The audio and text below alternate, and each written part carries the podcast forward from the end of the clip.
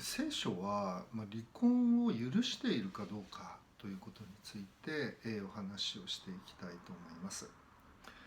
まあ、奥さんが、えー、仕事をして家計を助けてくれないもしくは子育てで忙しくて十分、えー、家事ができない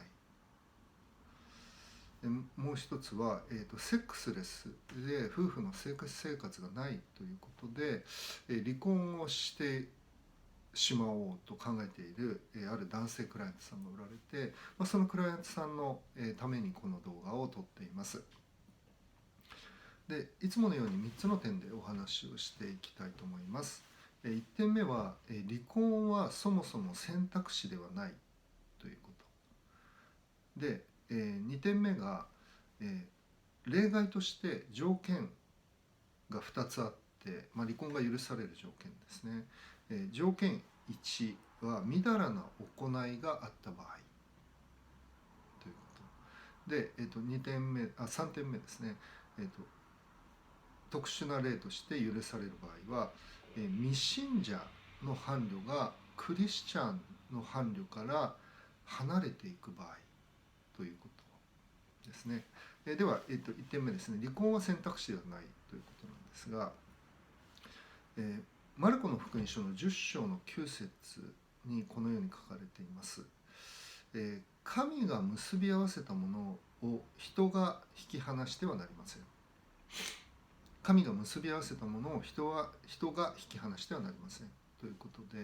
まあ、聖書はあの夫婦の関係、まあ、結婚というのは神様が合わせたものだということなんですよね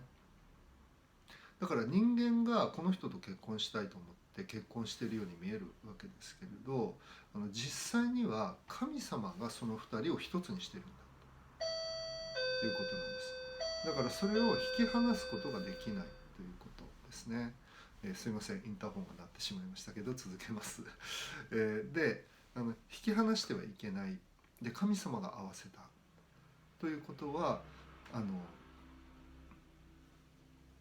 もうそれは人間の意思によることじゃないんだということなんですよね。でその2人は一体なのですと言った後にイエスもこのように言われましたのでこの人間が人一体になったものを引き離すっていうことは、まあ、体をなんか体の部分を切断するようなことになってしまうわけですね。ですからあの離婚した後に非常に大きなダメージをお互いに残すということになりますのでまあ神様はそれを禁じておられるだからあのえいろんな、まあ、当時あの2000年前のイスラエルはいろんな条件で あの夫が妻を気に入らないから離婚するということが頻繁に行われていたわけです。それはユダヤの社会でもそうでしたし、まあ、ギリシャローマの世界でも違法人の世界でもそうだったわけですね。でそれがまあ今の私たちの世の中もそうなっているわけです。まあ、離婚の一番の理由は性格の不一致というふうに言われていますね。価値観が合わないとか言ったりしますけどでそういうことで簡単に離婚をしてしまうというのが今の世の中ですしこの男性のクライアントさんもそのような考え方に毒されているということができると思いますね。まあ、非常にあの強い言い方になってしまって申し訳ないんですけれど、まあ、聖書が教えていること神様が考えておられることとは、まあ、全く違うということになるわけです。まあ、神は離婚を憎むというふうにマラキ書の2章のところにも書いてありますので、まあ、神様はあの一度一つとなった夫と妻はまあ、神の前にそして人の前にそれを誓ったわけなのでその誓いを保護にすることはできないその誓いを、まあ、なしにすることはできないということなんですね。ですので、まあ、クリスチャンのキリスト教式の結婚式ですと、まあ、あの辞める時も健やかなる時もで、えー、豊かなる時も乏しい時もとありますので、まあ、どんな時でもいい時だけじゃなくて難しい時、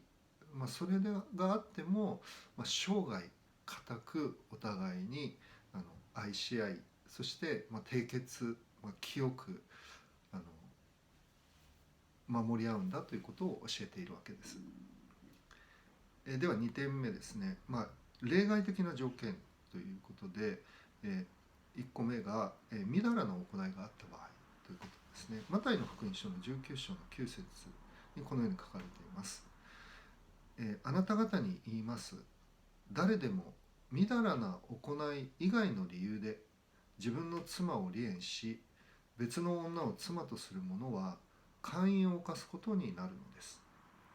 まあ、これも先ほどの言葉と同じようにイエス・キリストの言葉ですけれどあの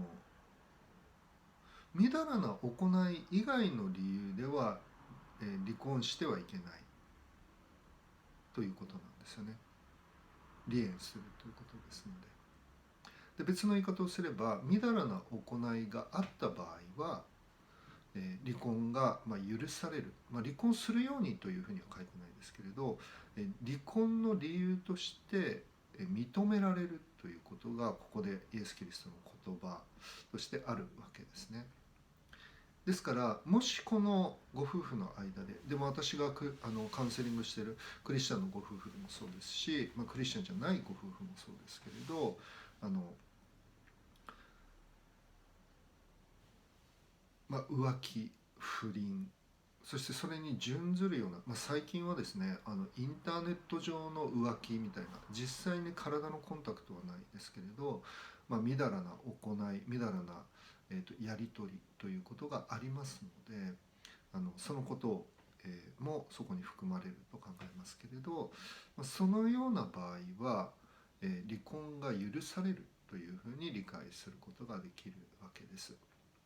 で私はまあそのような不倫とかあのみだらな行いといったケースであのご相談をお受けしますのでどれほどそれが、まあ、その伴侶ごめんなさいちょっと。伴侶のなんて言うんでしょうね。あの心を傷つけあの痛みを与えるのかということを、まあ、その目の当たりにしているわけですね。奥さんたちはもう気持ち悪くなって吐いてしまうとかもうそれぐらい苦しむわけです。そして何度仲直りしたとしてもその後あのずっと苦しむフラッシュバックっていうんでしょうか。それを想像したり、まあ、実際にその現場をあの見てしまったりとかその、まあ、スマホとかで録画したものを見てしまったりとかっていうケースもありますのでもう本当に苦しむことになるわけですね。ですから神様は、まあ、憐れみによってそういうことがあった場合は、まあ、離婚もやむを得ない場合もある。でこれ離婚しなければいけないと言ってるわけではなくてあのそういうことも、まあ、ありうるということを言っている、まあ、許されるというふうに言っていいと思いますね、まあ、神様は本当に恵み深いあの憐れみ深いお方だなということを思います。でそこでまあご主人が悔い改めた場合許してとどまることもまああの神様は可能性として残してくださっているということができると思います。3点目ですね。条件特殊な条件の2つ目は、えー、クリスチャン未信者がクリスチャンを離れていく場合これは、えーと、特殊なこれも特殊なケースですけれど、まあ、クリスチャンとクリスチャンじゃない人が結婚している、まあ、考えられる一番一般的なケースとしてはあの結婚していたカップルのどちらかがクリスチャンに途中でなるということですね。結婚した後になるという状況が、まあ、想定されてあの語られていますけど、まあ、第一コリントの、えー、手紙の7章の15節にはこのようにあります。しかし信者でない方の者が離れていくなら離れていかせなさい。そのような場合には信者である夫あるいは妻は縛られることはありません。神は平和を得させようとしてあなた方を召されたのです。というふうに書かれています。ですので、えーまあ、信者でない方のものというのは、まあ、クリスチャンじゃない人ということですね。で信者である夫あるいは妻はというのはキリストを信じる信者であるクリスチャンの夫もしくは妻は縛られないんだということで、えっと、これもですねあの自分からこれ嫌だから離婚するとかっていうことではなくて、まあ、相手が相手をま尊重している相手の意思を尊重しているというふうに言うことができると思いますね。自分から積極的に離婚を求めるのではなくてまあ、多くの場合その信仰のゆえにというんでしょうか。まあ、当時のコリントの世界ですとあのまあ異教徒というかあの異教の世界ですのであの多神教の世界ですので、まあ、そういうものがあの神様を信じてあの神様に従っていこうとするものを迫害したり、まあ、嫌うということですね。ですので、えー、そういう場合はそうそのような理由であの離婚していくということが、まあ、考えられたわけですけれどあのそういう場合は、まあ、離れていかせる、まあ、自由にさせる。で自分自身も自由になる、まあ、